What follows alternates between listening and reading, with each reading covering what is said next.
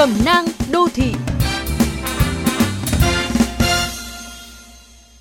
Các bạn thân mến, mọi người thường nói buôn có bạn, bán có phường, hàm ý làm gì cũng nên có hội nhóm để liên kết và hỗ trợ nhau thì thuận lợi hơn. Điều này đúng với nhiều hoạt động không riêng với việc buôn bán kinh doanh. Tuy nhiên, không phải việc gì thì cũng bắt buộc có hội nhóm. Thậm chí có một số việc nếu quá phụ thuộc vào phường hội và những người đồng hành, bạn còn sẽ dễ thất bại hơn. Rèn luyện sức khỏe thể dục thể thao là một ví dụ. Có những người muốn bắt đầu môn thể thao mới nhưng không sẵn sàng làm việc đó một mình.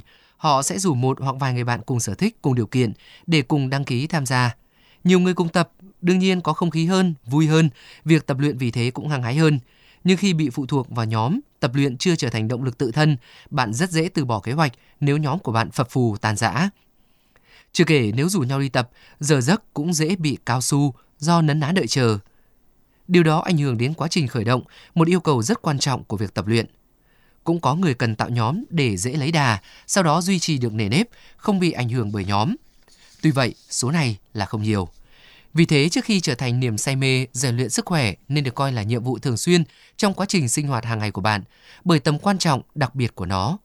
Nếu bạn bắt đầu tập luyện chỉ theo trào lưu, theo một lời mời gọi hay hay hoặc là đến phòng tập chỉ để check-in cho sang chảnh thì rất khó đi xa được trên con đường tập luyện.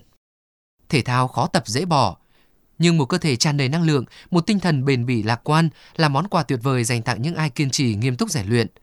Bắt đầu cùng nhóm hay một mình không quan trọng bằng việc bạn đã xác định thế nào trước khi thực sự bắt đầu.